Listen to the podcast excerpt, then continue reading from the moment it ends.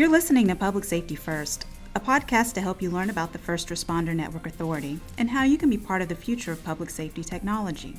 And now, your host.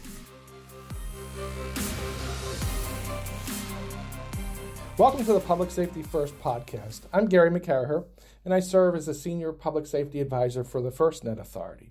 I'm joined today by Captain George Feole of the Derry Police Department. Derry PD was the first municipal agency in New Hampshire to implement FirstNet. In fact, this marks their one year anniversary since adopting FirstNet. Um, we're pleased to have you, Captain Feole, to join us today, and I welcome you to the podcast. Thank you. Happy to be here. Great. So, can you tell us a little bit about um, yourself and um, your your career in, in policing? Sure. Uh, as uh, I started in my career in 1980. Actually, I began a little before that. I, I I joined a community. I lived in a, a, community in Methuen, Massachusetts, when I grew up, uh, and I joined the auxiliary police in the Methuen, in Methuen in 1977. So I actually go back a little further than 1980. Uh, that's a, a, part-time, unpaid position. Sure. Uh, but uh, I, I realized when I was a, a, young man in my teens that I wanted to enter police work. I, I, I, had a passion for it, and I wanted to do that as a career. So I, I sought that path, and I, and I did that. Uh, Town of Derry hired me in 1980. Uh, since then, I've been a police officer here. Um, I've been involved in a, a, number of different areas, and I've had the, the good fortune to ha- have been able to build two radio systems for the town of Derry, LMR radio systems. I've always had a passion for two way communications. I'm actually a licensed ham radio operator. Uh, presently, I serve as the uh, commander of the Support Services Division, captain in charge of uh, all the administrative support functions in the, in the police department. Okay. Tell us a little bit about the department. Well, the town of Derry is the fourth largest community in the state of New Hampshire, uh, with about 33,000 residents. Um, we have 59 sworn police officers on our staff and uh, about 15 to 16 civilian staff. Okay.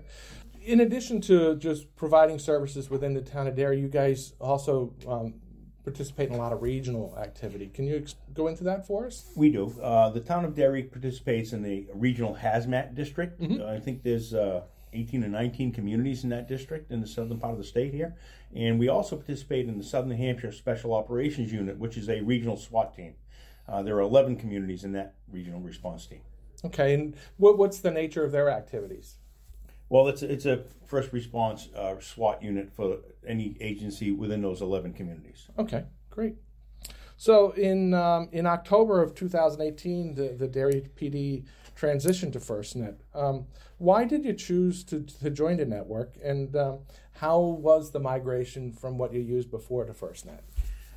Well, first of all, the migration was was seamless. It was uh, it was just switching from one carrier to FirstNet, and, and it was uh, all the devices were um, switched over, and the folks at AT and T were extremely helpful uh, in in managing that migration for us.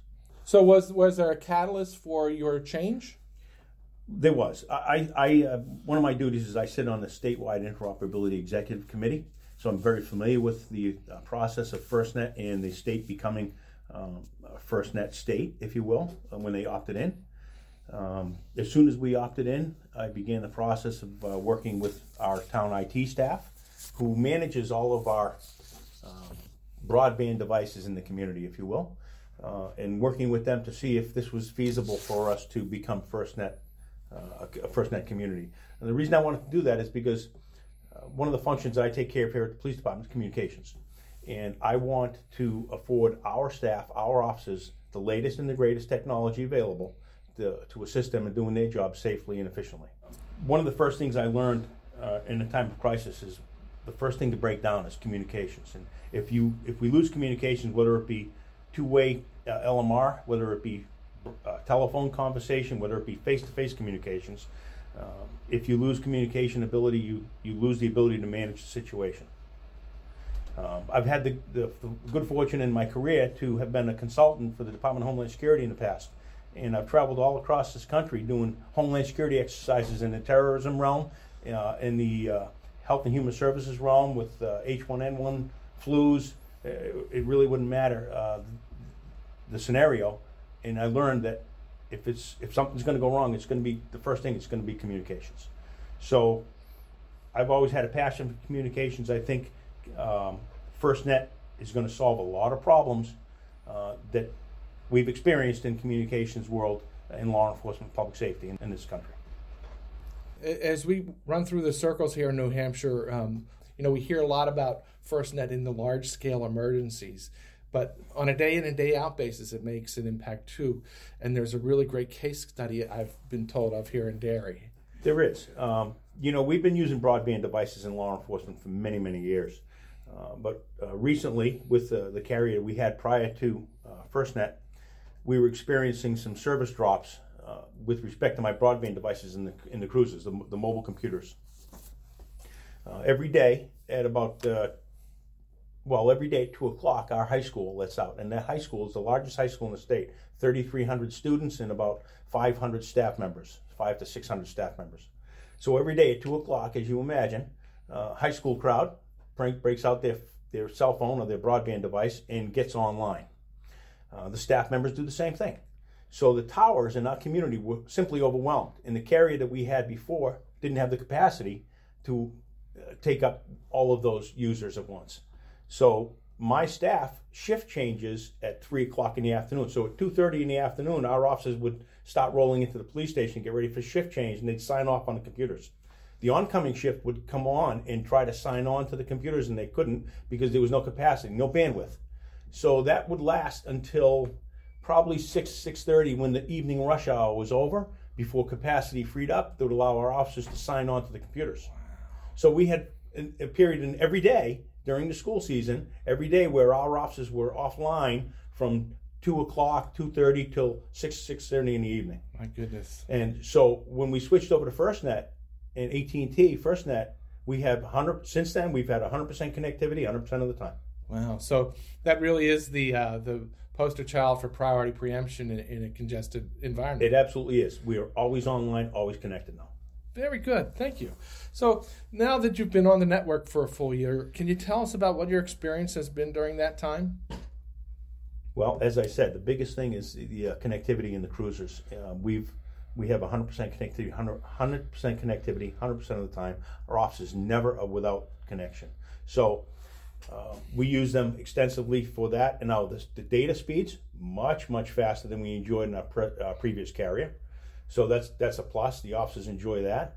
Um, we also use uh, FirstNet modems in our cruisers to transmit data on GPS locations to our a server here we have at the police station with a, a large map displayed in our, in our dispatch center so that we monitor and watch in real time, nearly real time, every, every 10 second report, uh, 10 second cadence on the reporting. We can see our cruisers driving around in the community, no matter where they are, actually. Doesn't have to be within the bounds of Derry, it's anywhere on the map. Sure, so closest, most appropriate really always happens here in Derry. Yes.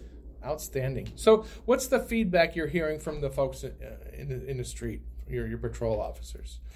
The feedback is they love it. In fact, a lot of them have gone out and become subscriber paid FirstNet customers now as a result. Wow, wow. So I, I know you, you also have a, a, a robust use of the um, radio over IP with through the FirstNet network. Can, you explain that for us? Sure. Uh, through the AT&T EPTT app, um, I worked with AT&T folks and, and I obtained a, a, gateway, if you will, uh, for the radio over IP. It's a cubic vocality box. Has four channels. So I have uh, worked with my local radio vendor here in New Hampshire, and we were able to tie that into my Motorola radio consoles in dispatch and my Motorola radio system in general, so that I have uh, my main police channel, my main fire channel in the community, and then I have two multi-channel radios tied to the, the RAPE kit as well that allow me to ask my dispatcher to select any one of a number of stations. It could be the neighboring police department, Londonderry PD, or the, the neighboring to us south, Salem Police Department, or one of their fire departments. I can tune up any one of those channels and talk to that uh, LMR network through my uh, broadband device. Wow. And uh, do you have any issues with latencies or anything of that nature? Not, nothing that's uh, going to affect oper- affect sure. us operationally. Okay. They, uh, it, I treat it just like a two-way radio. Very good, very good. So, um, how, has that um, level of interoperability used fairly regularly, or uh, mostly for monitoring traffic okay. when when we're out of the LMR footprint? Yeah. So what what that broadband interface does is extends our LMR footprint anywhere in the world where there's self cellular coverage. It, really, and, I, recently I was down in Virginia uh, visiting my daughter, and uh, I was able to talk and listen to uh, the Derry Police Department radio frequency here in New Hampshire. So it's it's very very efficient. So it really does expand the footprints of situational awareness for you. Exactly. Yeah. Okay, great. Now that you've been on for a year, look out for the next five years. Where do you think this technology can be applied to the field for you? Well, quite honestly, I see the officers uh, where officers now are tied to their computers to write reports in the cruiser. Uh, in the future, in the very near future, uh, we're going to be able to submit reports from a handheld device anywhere in the field. Uh, right now, our, our uh, CAD vendor and our RMS vendor are developing apps to use on, on a broadband device that will allow officers to catalog evidence in the field, take pictures, and tie it right to the uh, reports, um, and catalog the entire crime report right on a handheld device. And again, not being a police person, that sounds like it, it makes it more efficient. But what, what's the direct benefit? the direct benefit is a, huge time savings to the officer's uh, um, daily routine of writing reports, taking, uh, conducting an investigation. Okay, as we, we close up today, um, it, it, sounded like you had a pretty seamless transfer from your old uh, carrier to, to FirstNet. Is there any advice that you can give other police departments to uh, make sure that their experience goes as seamlessly? Work with your AT&T uh, FirstNet consultant.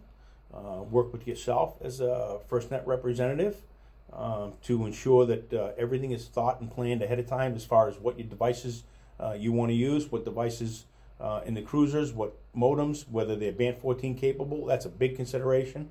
Um, uh, make sure that you take advantage of the latest technology. And band 14 is out there, so let's let's use it. Okay. Is there anything else that you want to share with the listeners today? I, I would just say this about FirstNet. There are applications in development, and there are um, things coming down the pipe that we can't even imagine today, sitting here. And it's going to make our jobs much easier as we move forward. Well, thank you very much for joining us today. It's been a pleasure talking to you. Thanks for having me. Thanks for listening today. We're excited to have you join our podcast community. Make sure to subscribe on iTunes, SoundCloud, and YouTube. You can learn more about the First Responder Network Authority at firstnet.gov and learn about FirstNet products and services at firstnet.com.